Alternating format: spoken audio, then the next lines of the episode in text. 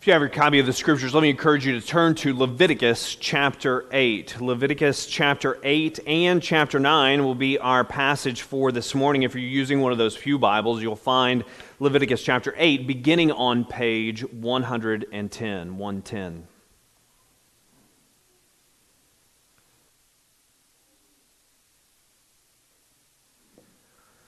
I want you to try and picture something. Picture an English medieval dining hall. If you've seen English movies or TV shows, PBS, Masterpiece, you've seen those dining rooms that are massive, look like the inside of a cathedral with huge roofs, right? You've got that image in your mind. The dining room at New College in Oxford has a legend associated with it, and specifically its roof structure. A legend that is partially based in truth, but appears to have a bit of fiction thrown in there. Here's the legend. Well, what's true is that that dining room was built in the 1300s when the college was, was being built. All right, 1300s. That's true. What's also true is that in the 19th century, there were issues with the roof. Now, here's where the legend kicks in. The legend is that people just happened to notice that there were these roof problems, and they discovered beetles that were eating the, the roof wood, the wooden beams of the roof, and they were panicking how are we going to address these massive wood beams? These are not the 2 by 4s that you get off the shelf at Home Depot. Right? These are massive wood beams, the trees of which have to grow for over a hundred years in order to provide the wood necessary at the size necessary for these structures. Well, as they were panicking, so the legend goes, a local forester said, Well, when the original designer of this building procured the materials and things were built, he also ensured that there would be oak trees planted at the same time so that if the roof beams ever had an issue, there would be trees large enough at that time to supply the wood. Well, there was, you do the math, 500 years had gone by. And so those trees would have been large enough to provide the wood to replace those beetle eaten beams.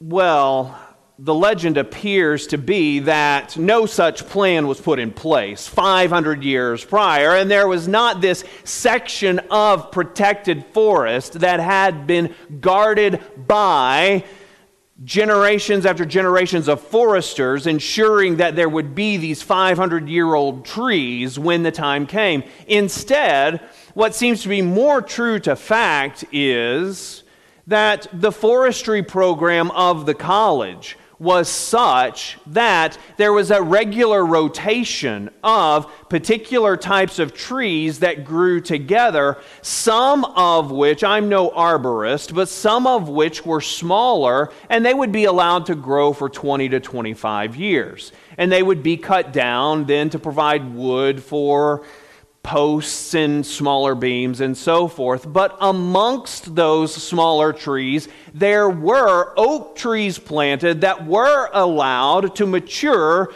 125, 150 years before they were cut down. So that when these roof problems were actually identified in the 19th century, there were trees that had been growing and could be cut down to replace the beams that were being eaten or were compromised in whatever way that they were compromised. Someone had the foresight to recognize large trees will be needed for certain projects at certain times. So let's make sure that the trees are prepared. they began with the end or the future in view. This morning, as we come to Leviticus chapter 8, the story of Leviticus begins to take a turn. I use that word story intentionally because when we began our study of the book of Leviticus a number of weeks ago, I emphasized the fact that Leviticus is a story. It's a true story, it is a narrative. It's not just a list of cold, bland laws, but it is the story of how a loving God instructed his people on the ways in which they were to live as his covenant people before him. But it's possible that over the past few weeks, the fact of the story has become lost on us because the story hasn't been carried along by action or adventure, has it? The story has been carried along by a repeated refrain. The Lord spoke to Moses, saying, and then additional monologue from the Lord ensues, instructing Moses for the people on how they were to worship him. But all along, this has been, and this is the record of God speaking to Moses from the tent of meeting and telling Moses for the people how they were to worship him. And we're going to hear that again, but then we also begin to see some action, some activity. And some action, activity coupled with instruction that helps us to see a beginning with a future in view. A beginning of worship and holiness with a future in view. And that's what I want us to focus on. Let's read Leviticus 8 and 9. The Lord spoke to Moses, saying, Take Aaron and his sons with him, and the garments and the anointing oil and the bull of the sin offering and the two rams and the basket of unleavened bread, and assemble all the congregation at the entrance of the tent of meeting. And Moses did as the Lord commanded him, and the congregation was assembled at the entrance of the tent of meeting. And Moses said to the congregation, This is the thing that the Lord has commanded to be done. And Moses brought Aaron and his sons and washed them with water. And he put the coat on him and tied the sash around his waist and clothed him with the robe and put the ephod on him and tied the skillfully woven band of the ephod around him, binding it to him with the band. And he placed the breastpiece on him, and in the breastpiece he put the Urim and the Thummim. And he set the turban on his head, and on the turban in front he set the golden plate, the holy crown, as the Lord commanded Moses. Then Moses took the anointing oil and anointed the tabernacle and all that was in it, and consecrated them. And he sprinkled some of it on the altar seven times, and anointed the altar and all its utensils, and the basin and its stand, to consecrate them. And he poured some of the anointing oil on Aaron's head, and anointed him to consecrate him. And Moses brought Aaron's sons and clothed them with coats and tied sashes around their waists and bound caps on them as the Lord commanded Moses. Then he brought the bull of the sin offering, and Aaron and his sons laid their hands on the head of the bull of the sin offering, and he killed it. And Moses took the blood and with his finger put it on the horns of the altar around it, and purified the altar, and poured out the blood at the base of the altar, and consecrated it to make atonement for it.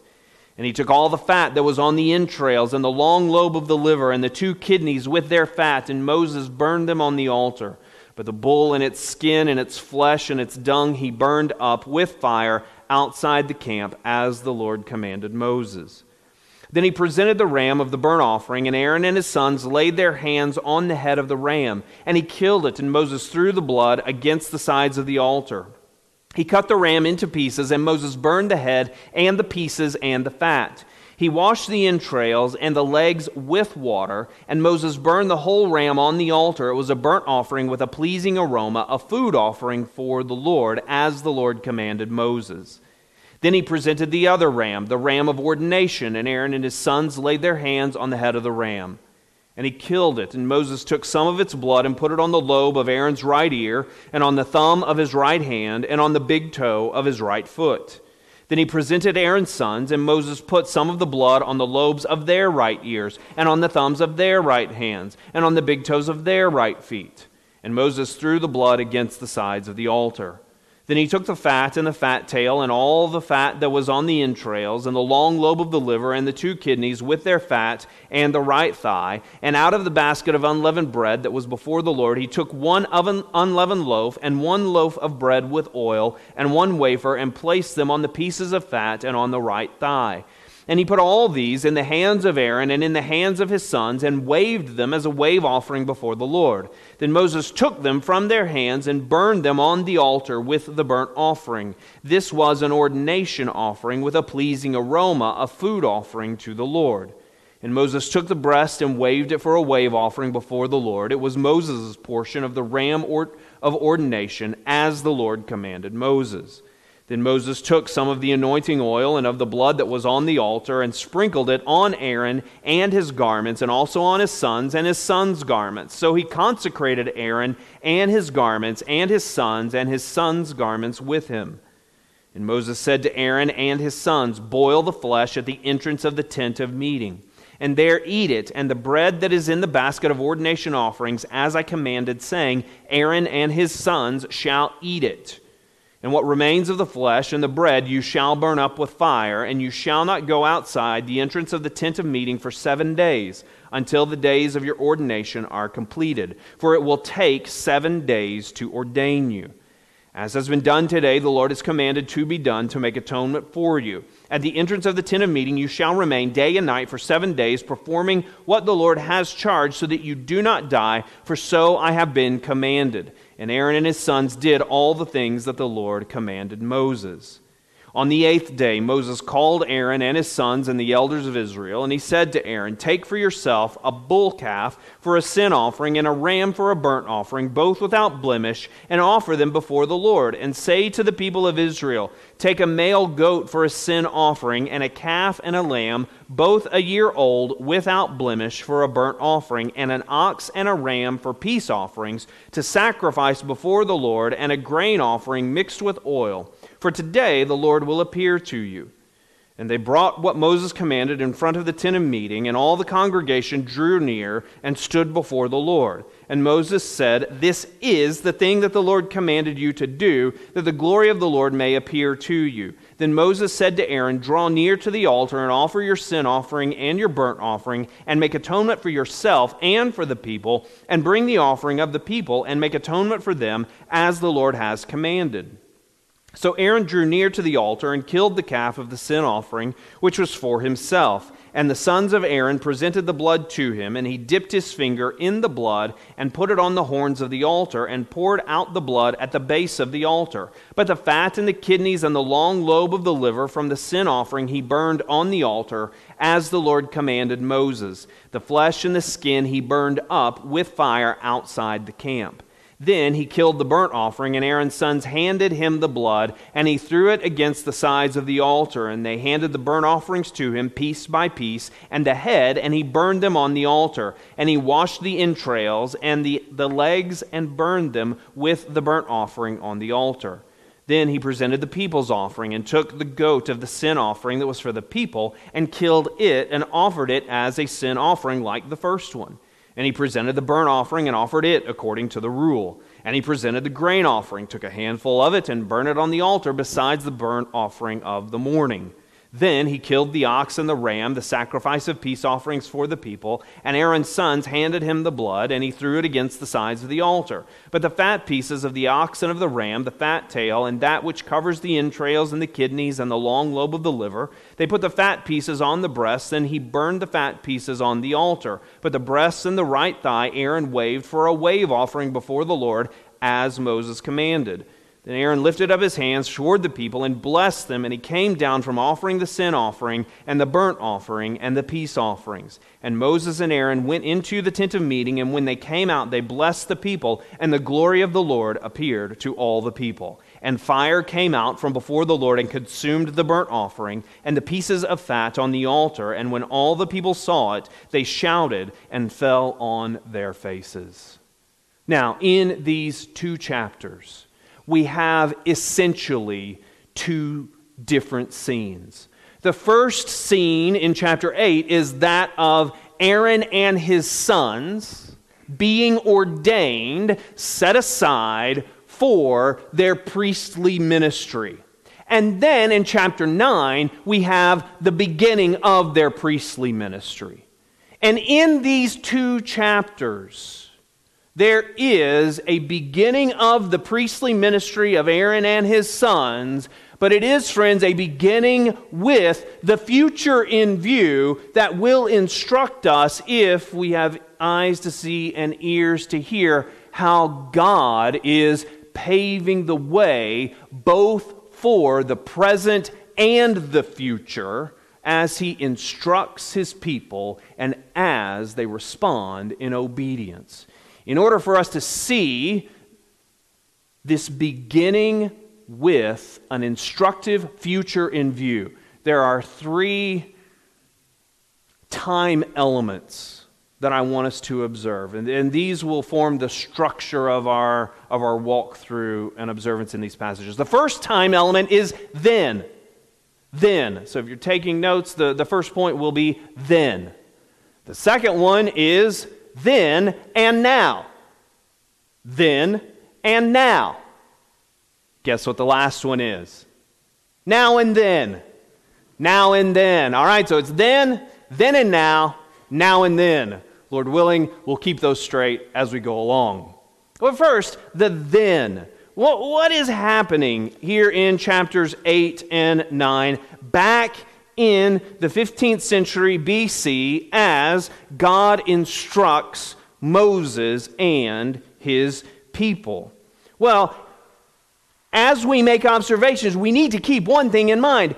God is instructing with the future in view. This is not Moses' recreation or his anticipation of what should be in place for the future. This is not Aaron's prescription to prepare for the future. This is the eternal God's prescription to provide for his people then in a way that anticipated what was to come and three ways that we see back then, then as this begins, there is a future in mind. First of all, there's a succession plan.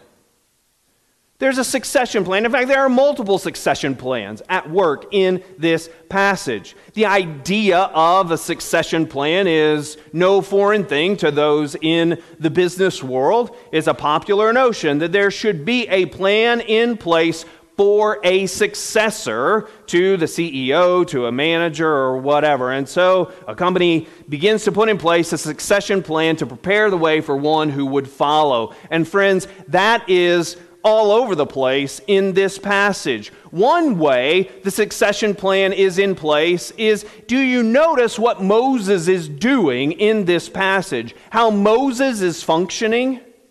Moses, all along, has been the mediator, and he will continue to be a mediator, but one of his roles of mediator is coming to an end. He is passing the baton. Because if you read closely in chapter 8, Moses is really functioning as a priest. He is the one who is offering sacrifices. Why? because the priesthood has not been installed in office. And so Moses, as the mediator, offers the sacrifices as a priestly figure so that the priest may then take up the mantle and continue on in their role or begin their role as priests. Moses was always intended to be a temporary figure. We see this in the sacrifices. We see this in Moses' being instructed and communing with God. Do you notice what happens? The Lord has been speaking to Moses. We come to the 10th instance in the, at the beginning of chapter 8. The Lord spoke to Moses, saying, God is speaking to Moses from the tent of meeting. We see at the end of Exodus Moses meeting with God, but notice what happens at the end of what we read this morning. And Moses and Aaron went into the tent of meeting. Now, we don't know exactly what happened as they entered that tent of meeting. It's likely that in some way, together, Moses and Aaron communed with the Lord. Because what is happening? Aaron is taking up the mantle as the mouthpiece of the people before God, and also the one who is to speak and teach the oracles of God to the people, which we will see more about next week. But there's also a succession plan for Aaron in this passage. Yes, Moses is preparing the way for Aaron to be the high priest. But even in this passage, we see that Aaron's priesthood is not going to last forever. There's a plan in place already for Aaron to pass from the scene. How do we see it? Because Aaron is not being ordained by himself into this office. His sons are also being set apart. And we'll hear more about his sons next week as we consider Leviticus chapter 10. But of note is his son Eleazar. Eleazar, whom we read about in Numbers chapter 20, perhaps this afternoon. You want to read Numbers 20, verses 22 through 29. There we read of the death of Aaron and Eleazar's assumption of the high priest's office. Already, even before Aaron begins his role as high priest, God is already preparing the way for the future, for what is to come. But the future from then is not only in view in this succession plan, it's also in view in the plan for Aaron's life. Aaron's life plan. Yes, Aaron has a life plan. More specifically, God has a plan for Aaron's life. And there's two ways that we see, at least two ways, that we see God's plan for Aaron's life in this passage that looks to the future. First is in Aaron's clothing. Now, we have a picture here, I believe, of Aaron's clothing that is described in chapter 8, verses 5 through through 9. If you want to read more, even greater detail about Aaron's clothing is given in Exodus 28 and Exodus 39. We're not going to walk through all of these pieces, but the clothing in one way shows God's plan for Aaron's life in this way. That crown, what is described as the crown or the golden plate, the headband at the front of the turban, engraved on that. You can't really probably see it from that far away, but there was Hebrew engraved on that that read, Holy to the Lord. Aaron's clothing declared God's plan for his life that he was to be uniquely holy and set apart for service to the Lord as the high priest of the people of Israel. But not only in his clothing, but in the process of his ordination. Uh, there's a jump at the end of chapter 8 and to chapter 9. But did you notice at the end of chapter 8 how long this ordination took place?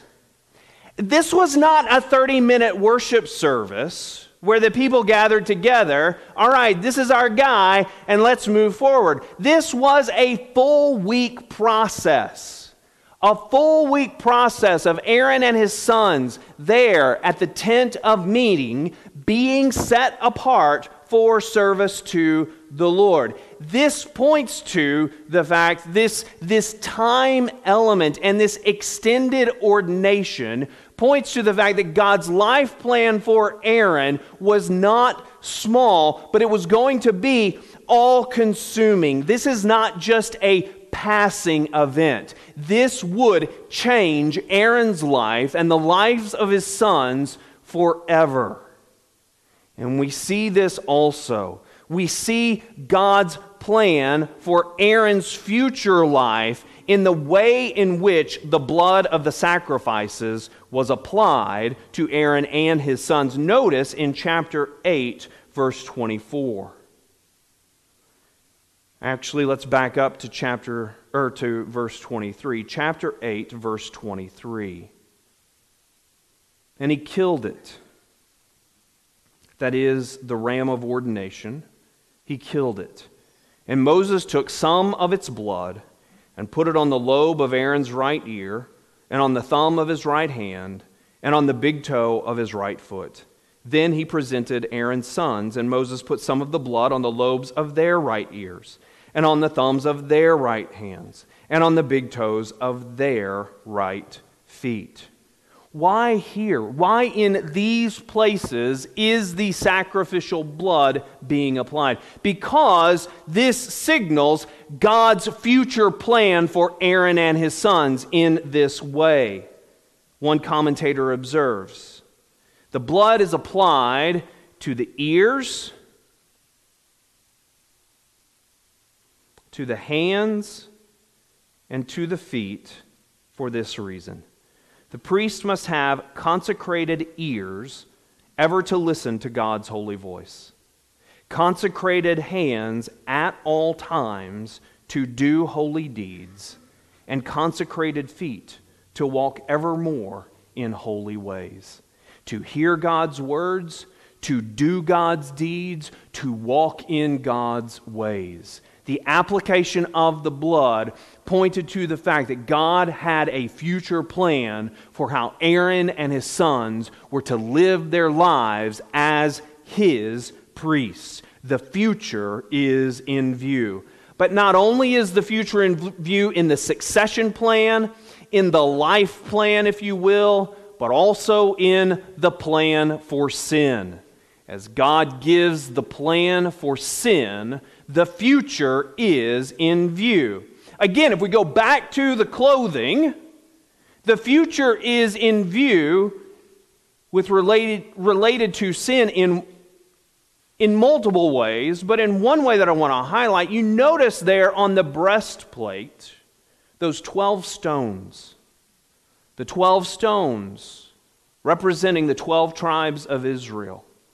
So that when Aaron would go in to the tent of meeting and into the most holy place once a year, he went in bearing the names of the tribes of Israel, representing them before the Lord as he dealt with their sin. Even in his clothing, the future of Aaron's duties in standing before God representing the people is in view.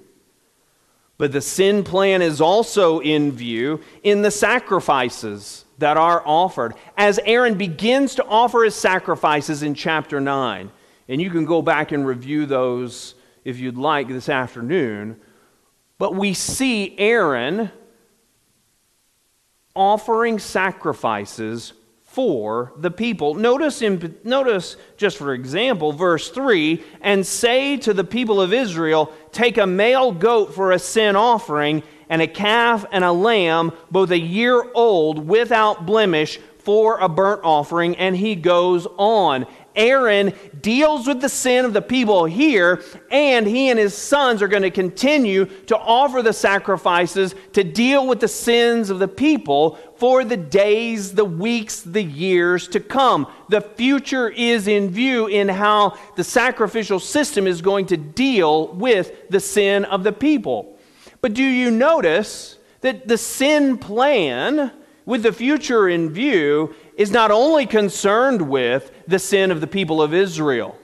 Because before Aaron offers the sacrifices for the sin of the people, what other sacrifice does he have to offer? Notice in verse 2 of chapter 9 Take for yourself a bull calf for a sin offering, and a ram for a burnt offering, both without blemish, and offer them before the Lord. And then down in verse 8 so Aaron drew near to the altar and killed the calf for the sin offering, which was for himself. And you say, Pastor Greg, that's really not that big of a surprise that Aaron would also have to offer a sacrifice for himself. I mean, that's just the way it went because he was a sinner, right? Yes, but what's surprising is what has been happening for the past week. Sacrifices have been offered every day for the past week. For whom? For Aaron and for his sons as they are set apart. And there they are at the tent of meeting, not going anywhere for a week. A dad and his sons in something of an ordination campout for a week what could go wrong? It's not difficult to imagine that there would be tensions that would arise among brothers and among their dad on a campout for a week. But even the day before, a sin offering had been offered for their sin, and yet the following morning, what needed to be offered? A sin offering for their sin. This is a reminder that for us, sin is ever present. There is, on our own, no escaping it.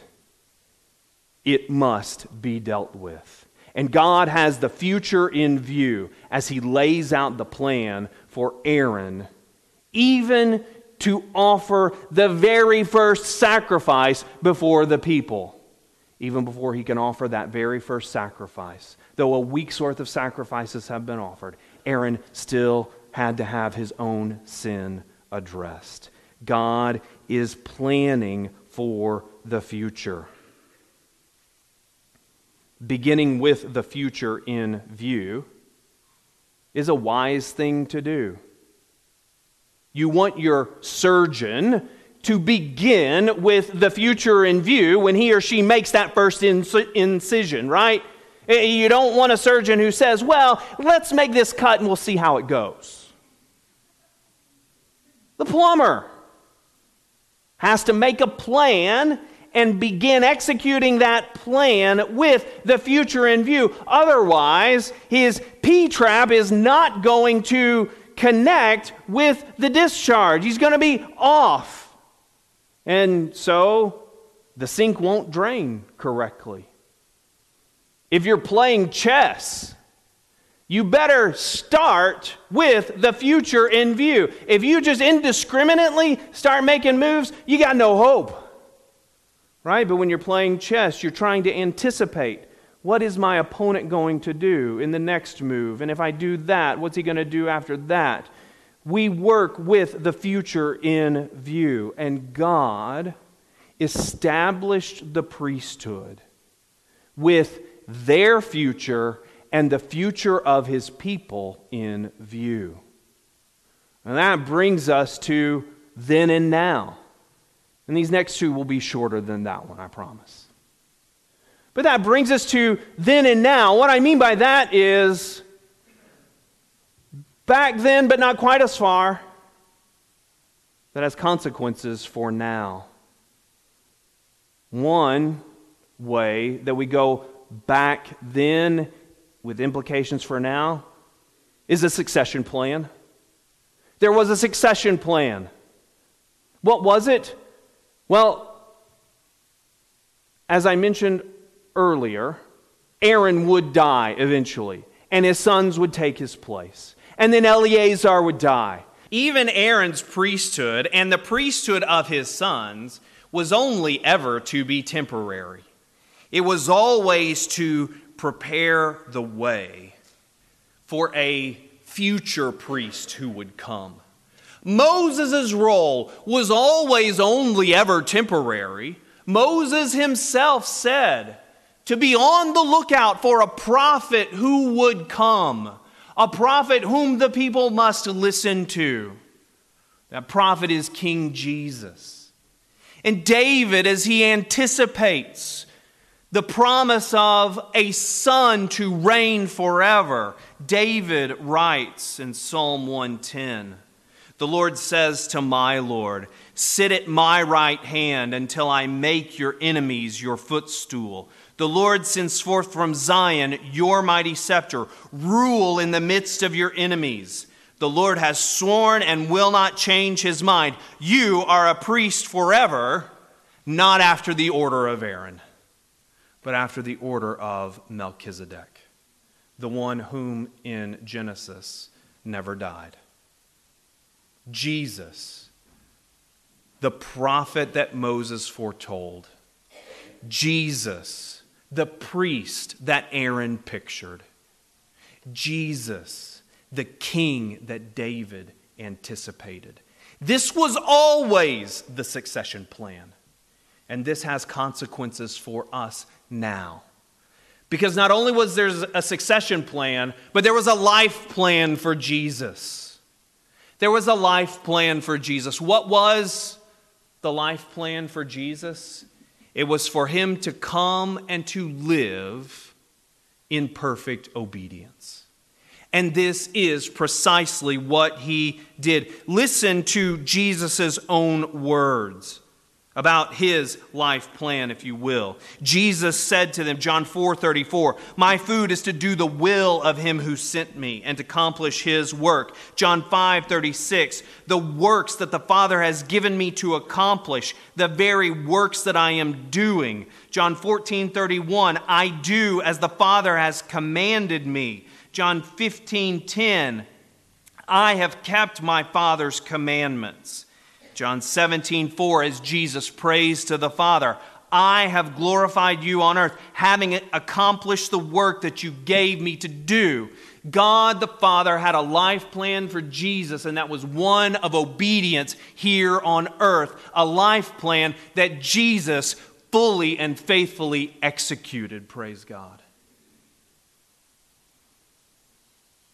There was a succession plan, there was a life plan, but there was also a sin plan. There was a sin plan that Jesus executed. John 17, 1 through 5, the greater context of that prayer, I'll leave, I'll leave it for you to go and read that if you would like this afternoon. But in John 17, as Jesus praying on the night before he go, is going to go to the cross, there he says, The hour has come. Glorify your Son, that the Son may glorify you. The hour has come. This is the time. This is the place. This is the point that it is all working to to the sacrifice of the Lord Jesus as the atoning sacrifice for sinners like you and me. This is what his cousin John the Baptist anticipated at the beginning of John chapter 1. Remember what John said, seeing Jesus coming? Behold, the Lamb of God, the Lamb of God who takes away the sin of the world. And friends, there is a glorious truth that not only has Jesus died for sinners like you and me, but God has accepted his sacrifice on our behalf. We didn't address it, but at the end of chapter 9, there's an indication that Aaron's sacrifice and the sacrifice of the people is accepted. How do we know it's accepted? because the fire ushers out and consumes everything on the altar. A signal that God has accepted the sacrifices that He commanded and that had been offered. How do we know that God has accepted the sacrifice of the Lord Jesus Christ? Because He's no longer in the tomb, because of His resurrection from the dead by which Paul writes in Romans 1 that he was declared to be the Son of God in power. That is how we know that God has accepted the sacrifice of his Son in our place by raising him from the dead. Which brings us fully to now and then. It brings us to now and then in this way because there is a plan to deal with sin. And friend, are you here this morning and has your sin been dealt with by the blood of Jesus on the cross? That is where you must begin. That is where all of the application comes home for you if you don't know Christ by faith. Today, will you turn to Christ, recognizing Him as the one and only satisfactory sacrifice for your sin? But not only does all of this have implication for us now in the sin plan of Jesus' death and resurrection to address our sin? But it also has implication because God has a life plan for us as well, as His people. As we follow Christ, we are to live out the abundant life that Jesus has called us to live and has come to purchase and to give us. Back in John 15:10, I read this earlier. Jesus not only says, I have kept my Father's commandments and abide in his love, he also says prior to that, if you keep my commandments, you will abide in my love. Jesus' intention is not that we would simply give mental assent to what he has done, but that that would, what he has done and his rescue of his people from their sin, that that would utterly transform how they live their lives. So that what we read about Aaron should also be true for us. We, as a kingdom of priests, must have consecrated ears, ever to listen to God's holy voice as he speaks to us through his word. We are to have consecrated hands at all times to do holy deeds. We are to have consecrated feet to walk evermore and in his ways. This is the Father's life plan for the people of Christ. That's the now. But we know, we know, in the now, things don't always go according to plan, do they? We can, with good intention, seek to strive to follow the Lord, but life doesn't always go according to plan as we're following the Lord. Around the time that New College was repairing its great hall in the 19th century, the Swedish military was confronting a resource problem of its own. Demand for warships meant that there was a need for 150 year old oak trees. Foreseeing a shortage, the Navy began planting on a particular island oak trees. Those oak trees came of age in the 1980s. You know what the problem was? In the 1980s, warships were no longer made from oak trees, they were now made from steel.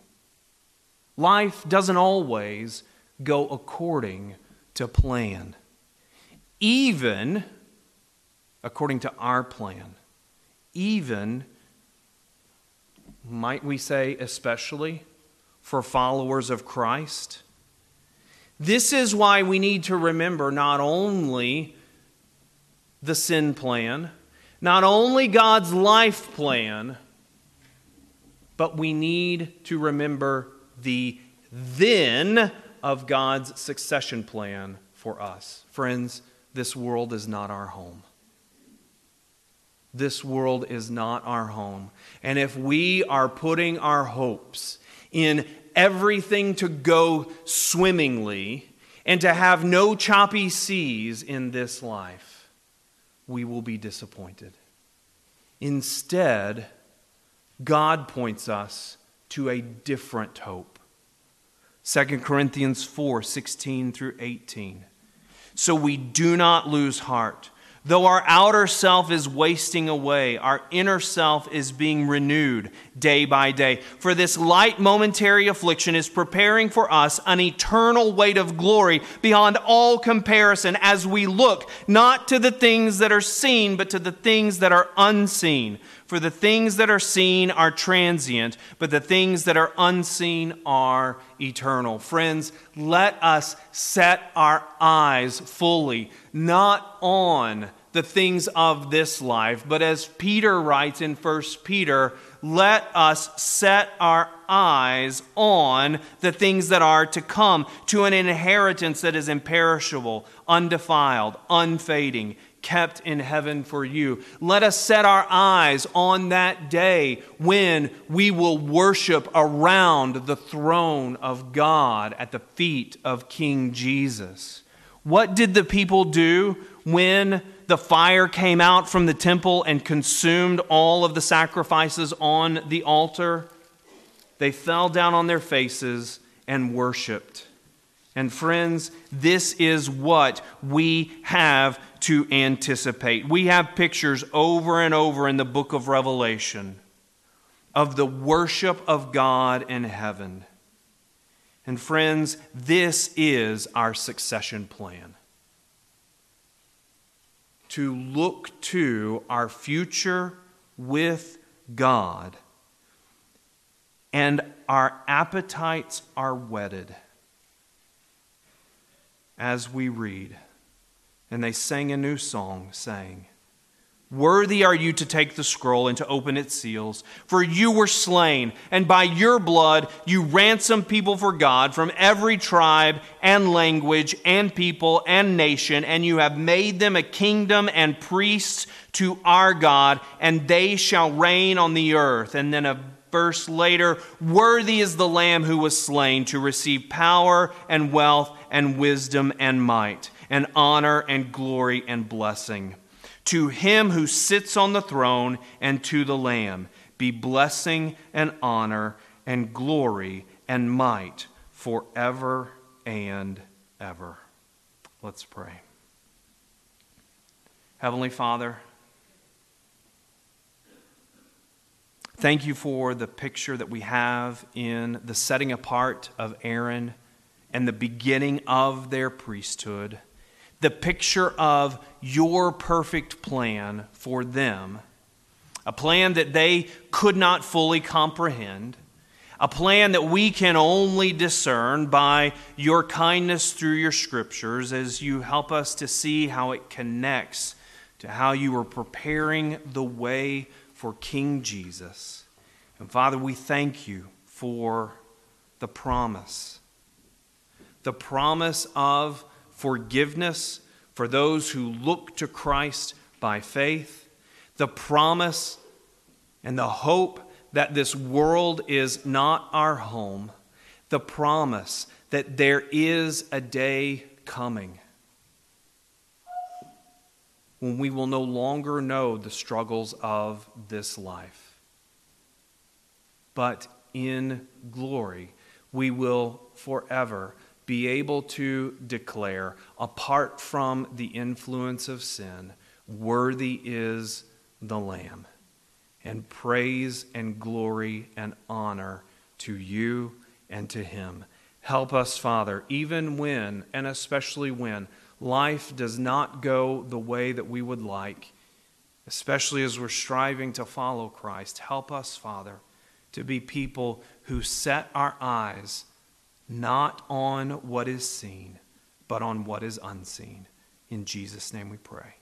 Amen.